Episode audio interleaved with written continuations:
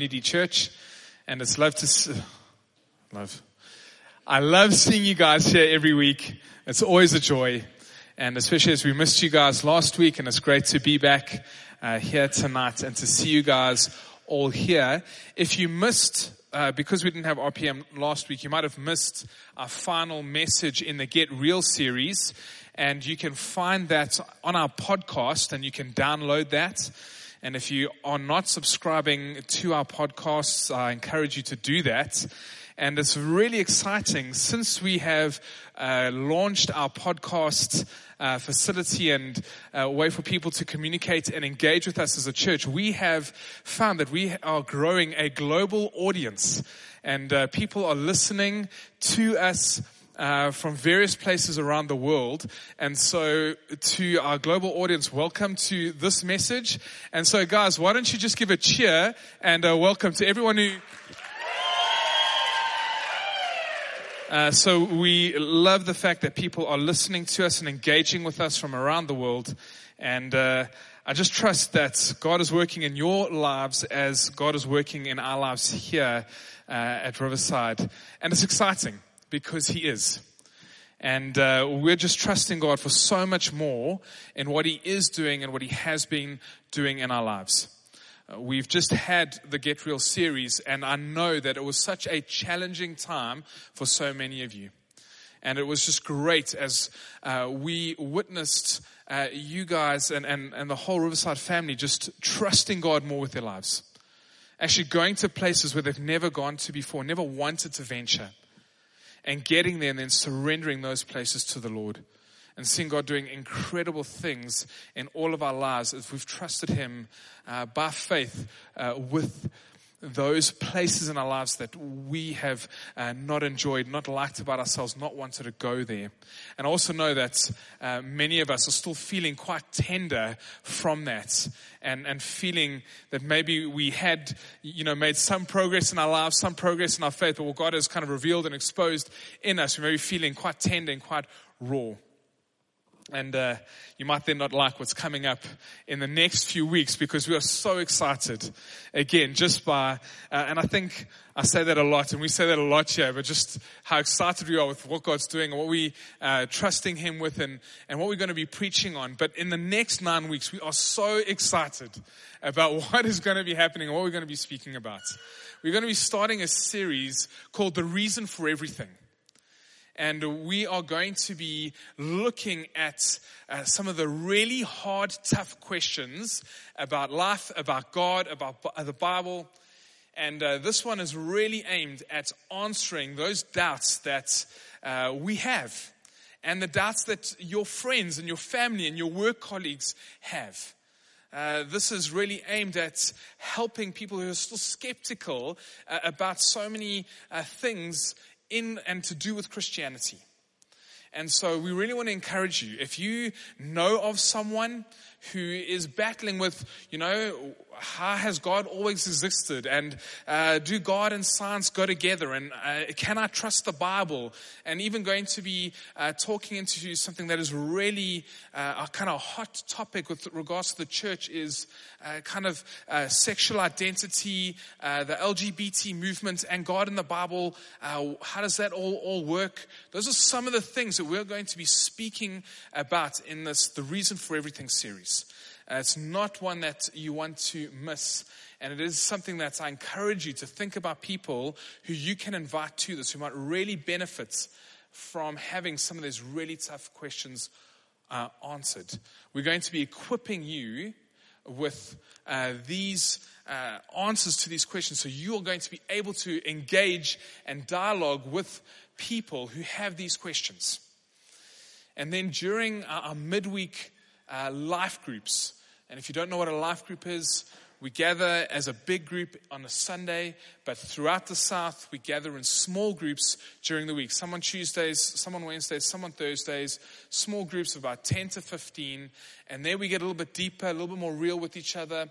And we usually kind of talk through the sermons. Uh, but for this series, we're going to be doing what we call evangelism training. And some of you are already getting a little bit nervous Uh, this is where we just equip ourselves and encourage and sharpen ourselves on our ability to talk to people about what we believe in Jesus and what He has done in our lives. And so, this is probably why you are feeling a little bit uh, kind of uneasy because we've really just spoken about get real and kind of exposed so much kind of brokenness in our lives and uh, how you know how we're really doing before the Lord. And now we're going to be encouraging you to answer people's real tough questions uh, that they have about everything to do with God and the Bible and faith. And we're going to be equipping you to tell people about Jesus. Yes, that's kind of how we're rolling at the moment. And we're really, really excited about that we recognize that this is always going to cause believers uh, to kind of get a little bit more anxious and a, a, little bit more kind of concerned about what's going on around them because we know that uh, many of us have had bad experiences. Maybe we've gone there already, we've tried to share our faith, we had a very bad experience. You know, the corporate environments and universities are a tough place to be engaging with people around matters of faith you've had an angry person kind of go off at you for being a believer, or maybe you, you were kind of caught off guard by a tough question and you were kind of made to look foolish in front of people. Maybe you've heard really bad experiences that other people have had, and for whatever reason, uh, you're kind of really shy. Uh, there's fear. Maybe even the words like, how can God even use me uh, in, in this? And how can God even use me in his kingdom and in ministry? So that's what we're kind of doing tonight at the back of Get Real. We don't want you guys to retreat into this kind of bubble because you're really just unsure about yourself and, and rather processing what God is doing in you, but kind of just to help transition into where we're going with this series on tough questions and being equipped around sharing our faith. But as an introduction to that, I want you to watch one of my favorite videos on YouTube. All right, enjoy, and then I'll kind of give a reason why we're watching this. Very best of luck. Thank you. Off you go. Thank you. Cheers. Have fun.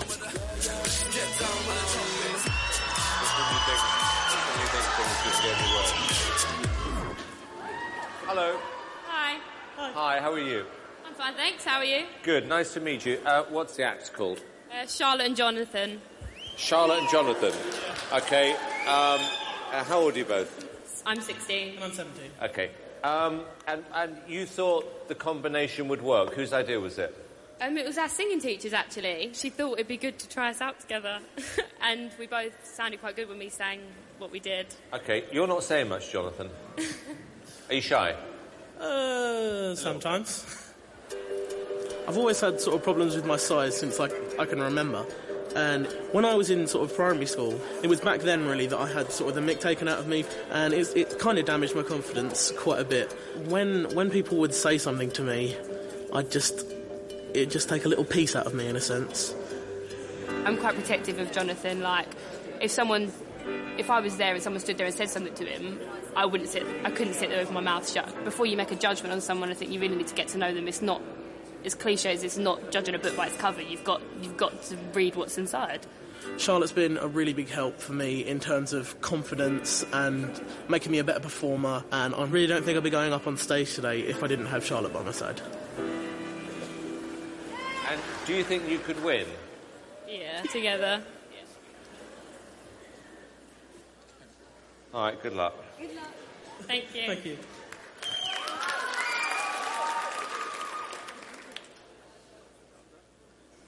Here we go.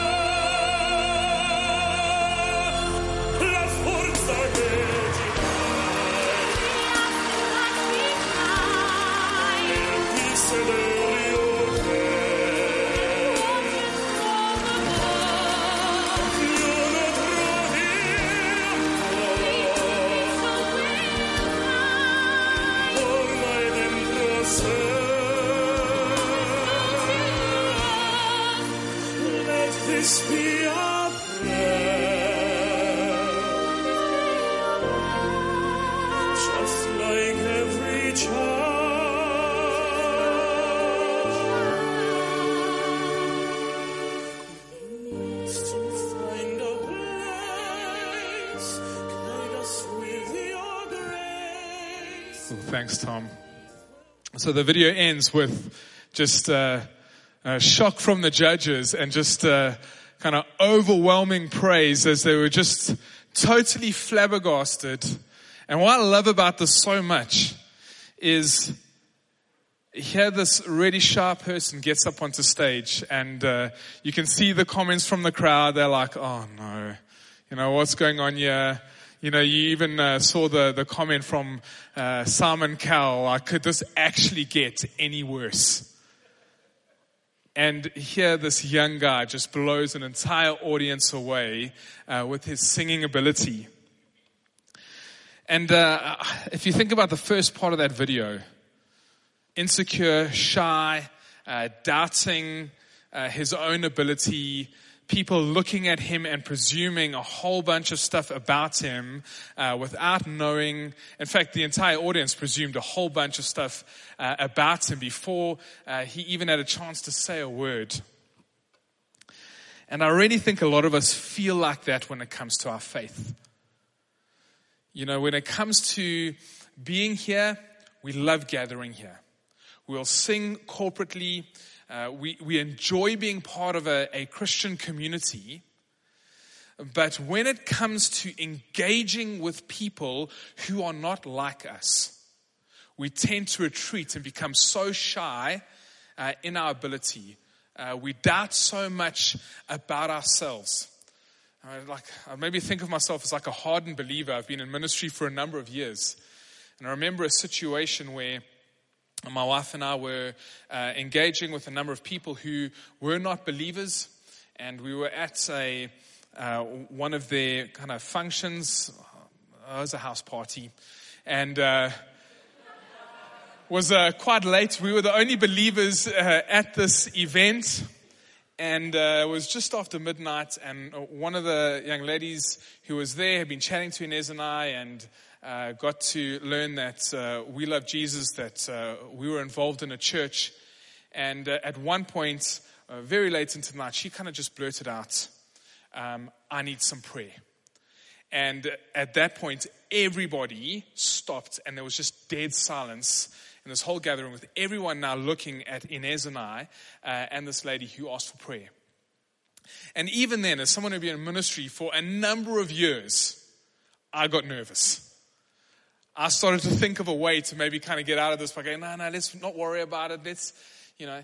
And uh, we, we tend to do that. We can uh, be here, enjoy this, even be part of a small group. But as soon as we find ourselves where we kind of outnumbered, uh, more people who don't believe than, than us, there really is an, an anxiety, kind of a doubt, uh, a number of concerns about engaging with them about Jesus.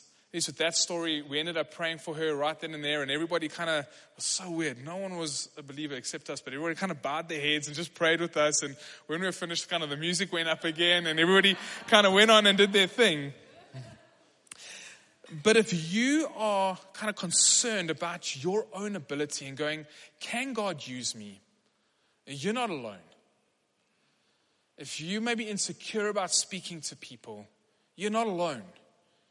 If you think that you might not be good enough for the job, uh, you're not alone in that. But hopefully tonight, uh, you're going to be encouraged, especially with where we're going as a church. And if you're going to write down anything about tonight, and if you want to choose to remember anything that I, I say tonight, I want you to write this down and remember this.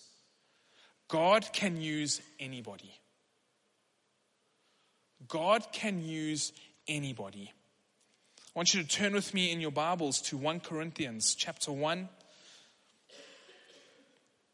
The person who's writing this is uh, who we call the Apostle Paul. and he is responsible for writing most of the New Testament. Uh, an incredible guy who, after coming to faith in Jesus, went around the known world at the time, just uh, starting churches, preaching about Jesus, and then he wrote letters of encouragement uh, to uh, believers. And this church really struggled. This is the church in the town of Corinth. And when I say they battled, they really battled. And uh, they battled with things like drunkenness when they had communion, and uh, they were really battling with sexual promiscuity. It was a messed up church. And this is the encouragement that uh, the Apostle Paul writes to this church. Brothers, think of what you were, you were when you were called. Not many of you were wise by human standards, and not many were influential, and not many were of noble birth. That sounds like quite an insult, right? Seems to be kind of, you know, kind of what is he saying here? But if you think back to that video, and that's why I love that image uh, of the crowd kind of sniggering at each other and the, the judges kind of sniggering at, at this guy coming up onto stage. In this church context, there was quite a range of people. There were some really wealthy people. There were uh, some people who held influence in the city. There were some people who everybody looked up to and kind of sat up when they walked into the room, listened to what they had to say, kind of wanted to aspire to be like. And there are people like this in this room here tonight. And people whose lives are, are really in a good place, doing well in their careers, uh, making big changes in the industry. But at the same time, maybe as in the church here in Corinth, as here tonight, people who are not like that. Maybe you're thinking, shucks, uh, I'm like that. You know, uh, I am nothing. I'm uh, really struggling to kind of do anything with my life. I don't think I am much at all. I don't kind of consider myself of any kind of worth or having any kind of influence. Maybe you even feel like you're that guy in the video. That while you walk, kind of people presume so much about you and kind of have already written you off before you even open up your mouth.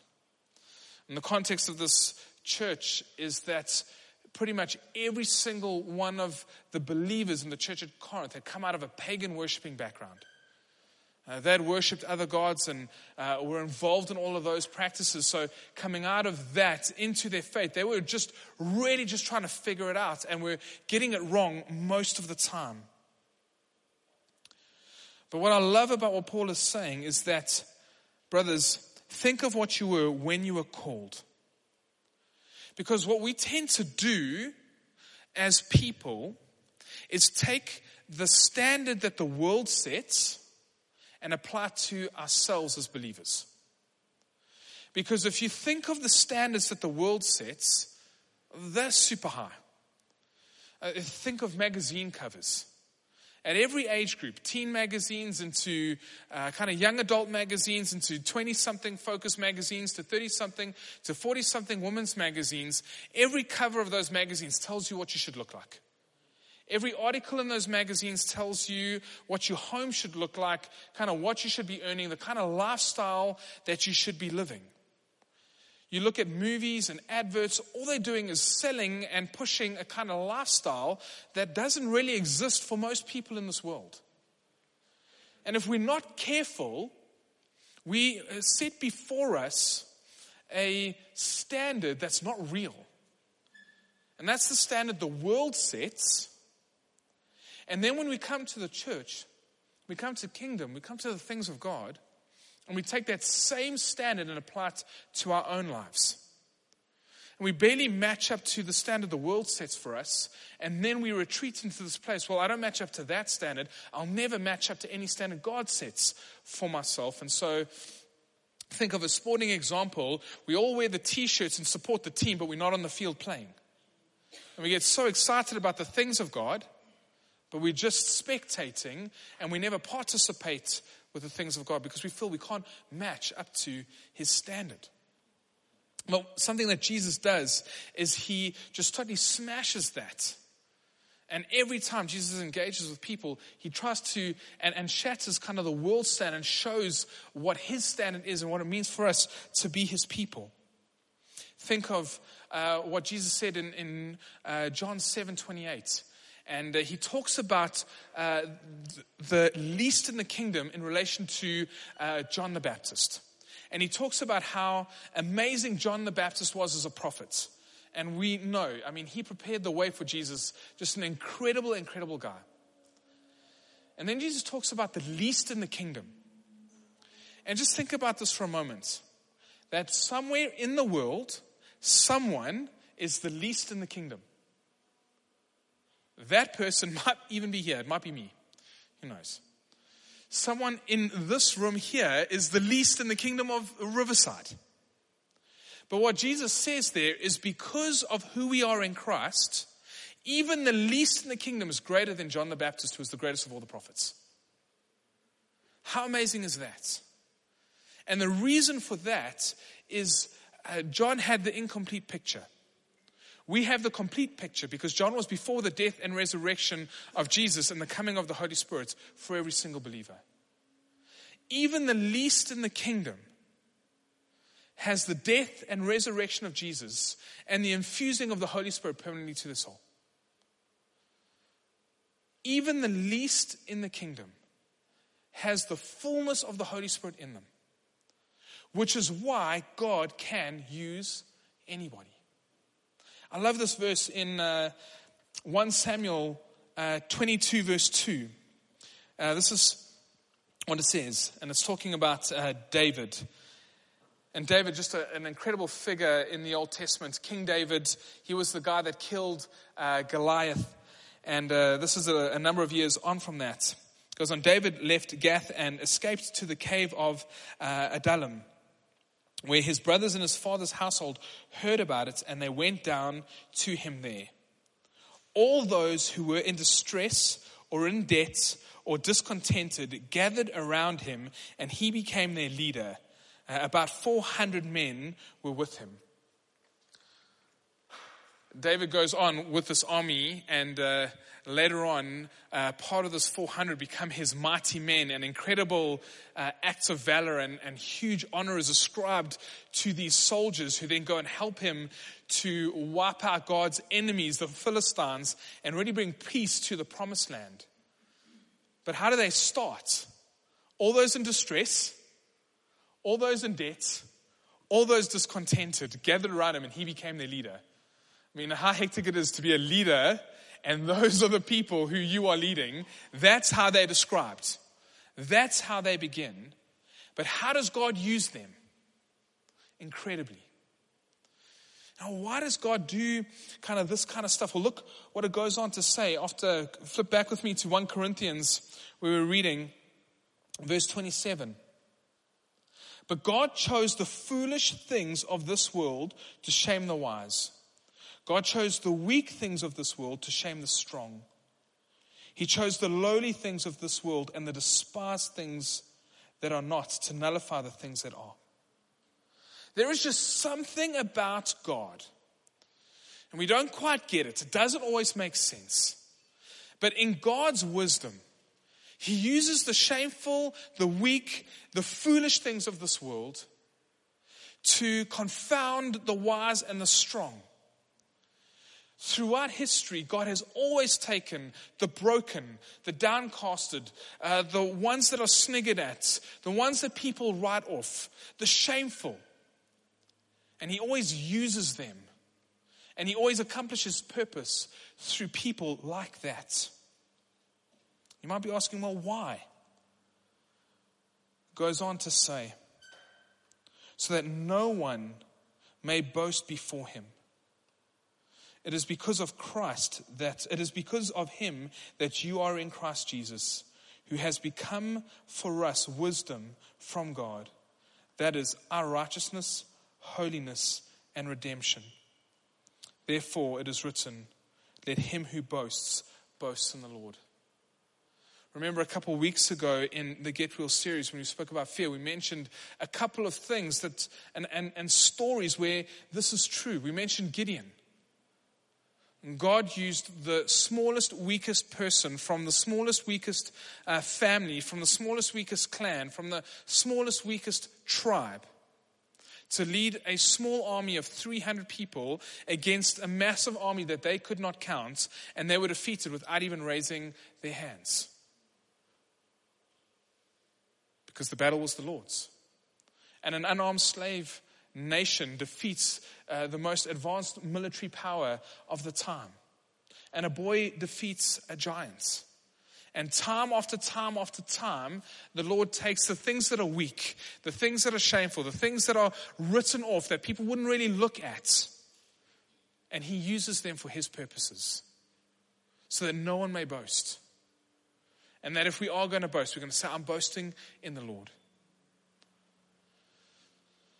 Now, there are a couple of responses to this.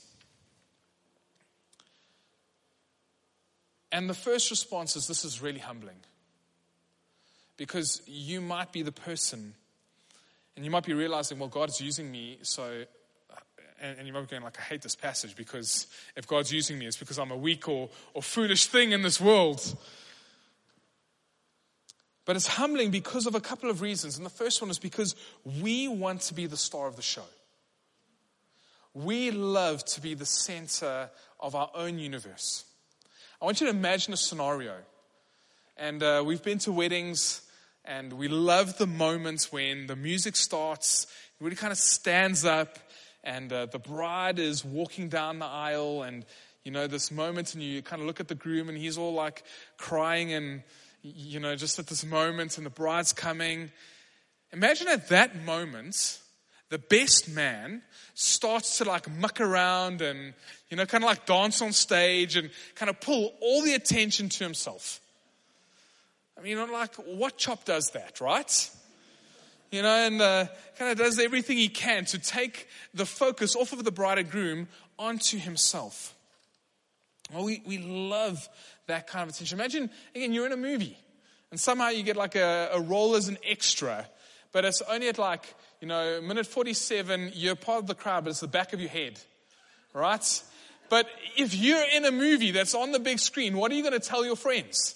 Go watch this movie. I am in it. Well, where you know, you just see my back of my head. like, just look for 42, 37. That's where you see the back of my head. But I'm in the movie. It's a great movie. And, you know, and we, we try to make things about ourselves, which is why we battle with this concept of going, well, it's the Lord, and I'm going to boast in Him and in, and in His strength. But we also really want uh, credit for our merits. We love to be acknowledged for the things that we do. How many of you in a workplace just slave for hours on a project and uh, the boss does not acknowledge the work that you've done? Or you watch your floor manager take the credit for the report that you've put together and you, you know, he kind of gets the acknowledgement for all the work that you've done. Right? That just really irks us and grates our cheese. We really get disgruntled when we aren't given uh, the credit for the things that we've done. And it's a bit of a fine line because if we really do a good job, don't we feel proud? And then we think like I'm awesome. And so that also translates into ministry. So uh, I preach a great sermon, and uh, some of you come up to me and go, Oh, Craig, great sermon that you preached tonight. And, and then I start to kind of feel good inside, and you go, like, I am awesome, actually. You know, everything my mom said about me was true. Which uh, of these two statements is more uh, humble? And so, you know, we've all got spiritual gifts. And so you, you, do something great in ministry, and people come and say to you, or they say to me, you know, Craig, well done.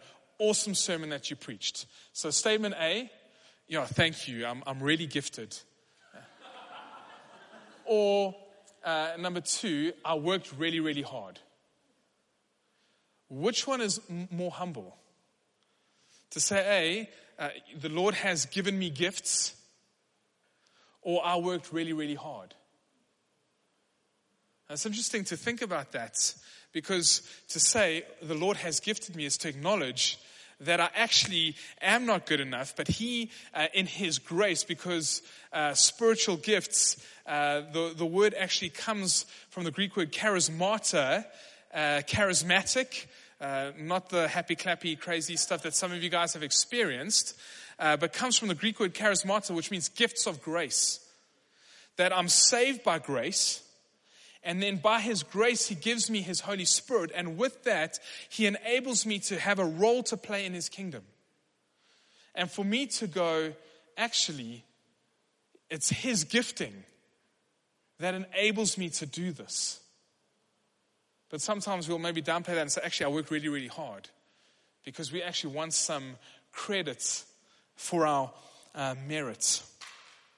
And uh, another reason why we battle to be humble uh, when it comes to this kind of thing and, and struggle with this uh, is because we maybe really struggle and battle uh, with God using someone that we look down on. Maybe someone kind of walked in and you went, you size them up and you go, sure, by the look of their dress, uh, by the way that they speak, how can God ever use someone like that? And someone really doesn't fit kind of the bill. You kind of look, ah, oh, they don't have what it takes. Maybe we battle because the Lord can actually use people who we would write off and look down on. Another response to what God is doing in this passage is maybe you humbled, but maybe for some of you this is stretching. That when you realize that God can use anyone, maybe you're realizing it's time for me to get off of the stands and out onto the playing field. Maybe it is time for me to step up and say, okay, God, you can use me. That's more my story.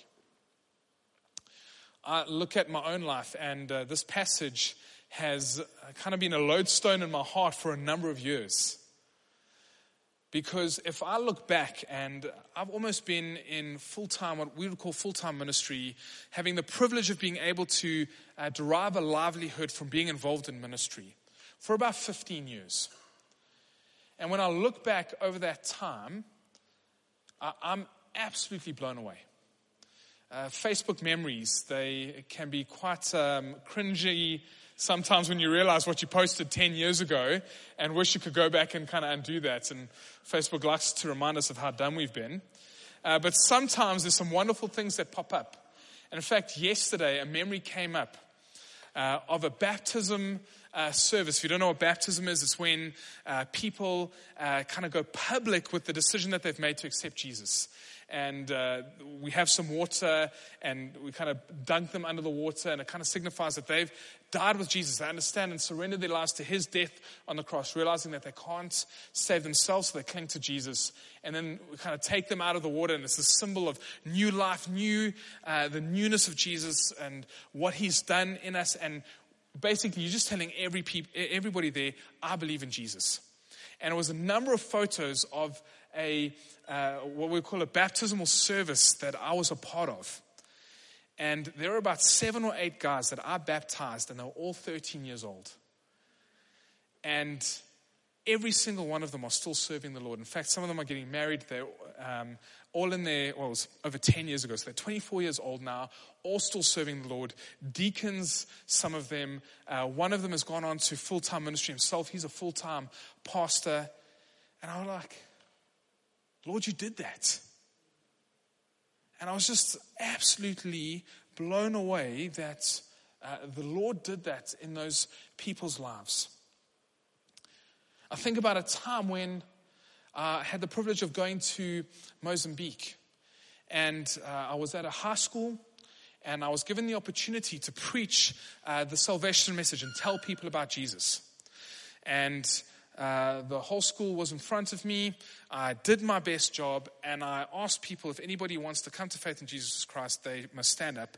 And the whole school packed out laughing. To find out that there was one person standing, and it was behind me, it was the principal of the school. Who then came forward, and I prayed for him in front of his whole high school. Who, when I finished praying, turned to the school and said, Guys, Jesus is real. This is what he's just done in my life and the entire high school came to faith in Jesus. And, and I just was, was thinking about this time and time again. I look back, and there are so many stories of God doing incredible things. Now, while I'm saying this, you might fall into the trap of going, but Craig, you're a full time pastor. You studied a degree. You should be doing those kinds of things. And I was thinking about this. My seminary degree, uh, my Bachelor of Theology or whatever it's called, it doesn't make me better at doing what I'm called to do in Scripture. It actually just makes me more accountable to the Lord. All the things that have happened in my life have been because I just opened up my hands and answered the call of the Lord. And because I have the Holy Spirit, even the least in the kingdom are greater than John the Baptist. And the same Spirit in me is the same Holy Spirit in you. And the only thing that I can look back over my life and have to just say, this passage that we've read is 100% true for my life.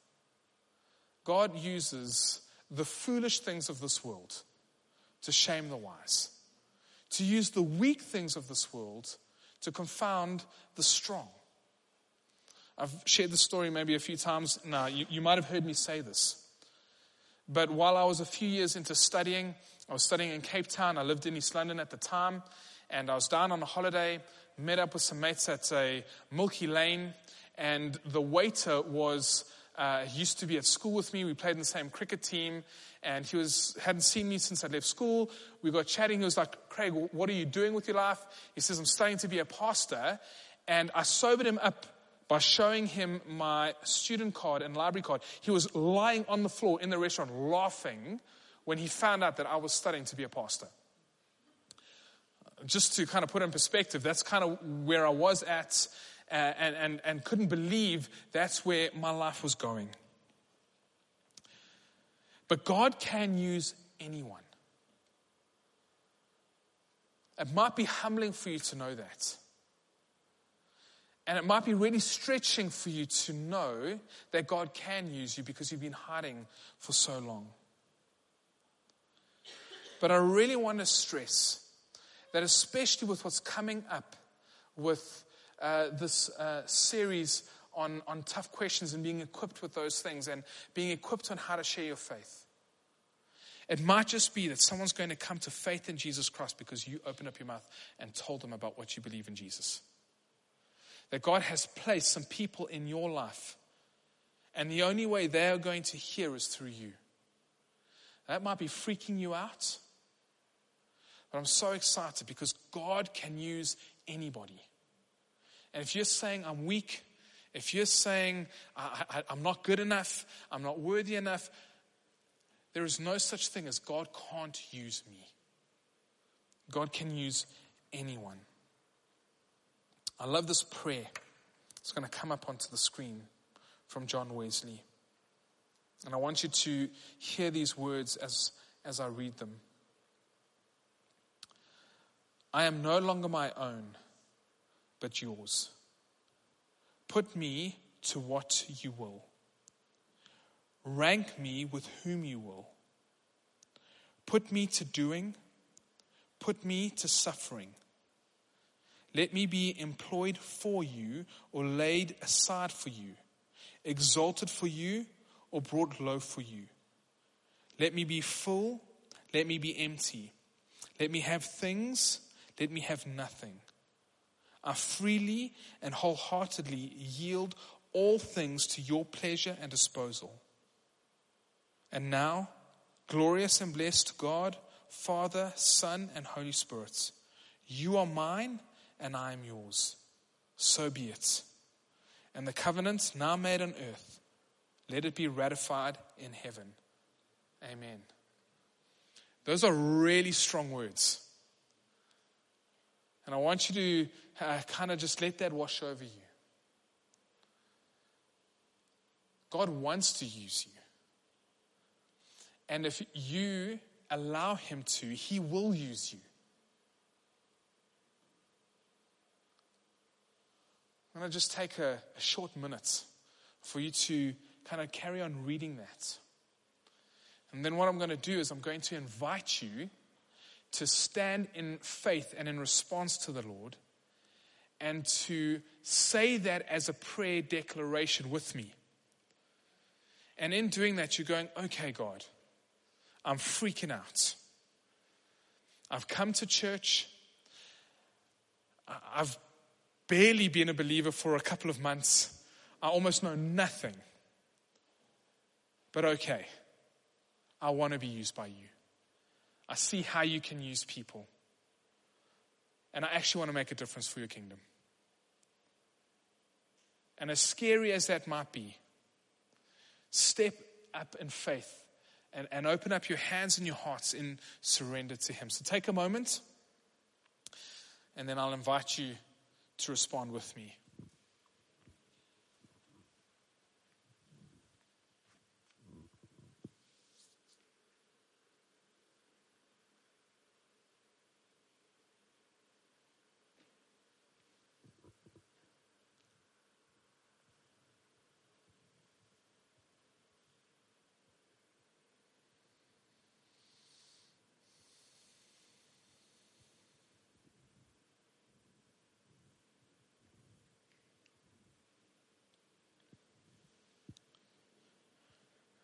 So, if you want to rise in response to what the Lord is encouraging us to do, uh, I invite you to stand with me.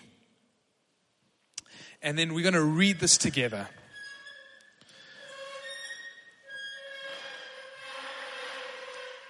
Now, as we read this, make this your prayer. So, read with me. I am no longer my own, but yours. Put me to what you will. Rank me with whom you will. Put me to doing. Put me to suffering. Let me be employed for you or laid aside for you, exalted for you or brought low for you. Let me be full. Let me be empty. Let me have all things. Let me have nothing. I freely and wholeheartedly yield all things to your pleasure and disposal. And now, glorious and blessed God, Father, Son, and Holy Spirit, you are mine and I am yours. So be it. And the covenants now made on earth, let it be ratified in heaven. Amen. Father God, I'm just so thankful that you use anyone. All you desire is a surrendered heart. Father God, thank you that you don't call and use the qualified, but you just qualify those that you call. And thank you that every single one of us is called to be a part of your kingdom and your purposes here in the south of Joburg. Holy Spirit, I pray that you would empower every one of us for uh, the tasks that you have set before us. Give us courage uh, to live out our faith in bold ways for you. Amen. All right, guys, thank you so much. And I look forward to seeing you next week. Uh, please invite uh, your friends and family who are skeptics, uh, who would enjoy some of the tough questions that we're going to have. And as always, we invite anybody who would like prayer for anything. Uh, you just come take a seat in the front, and some of our prayer ministry team will connect with you and spend some time praying with you. Otherwise, please stay for a warm cup of tea and coffee and brownie, and then we'll see you next week. Thank you.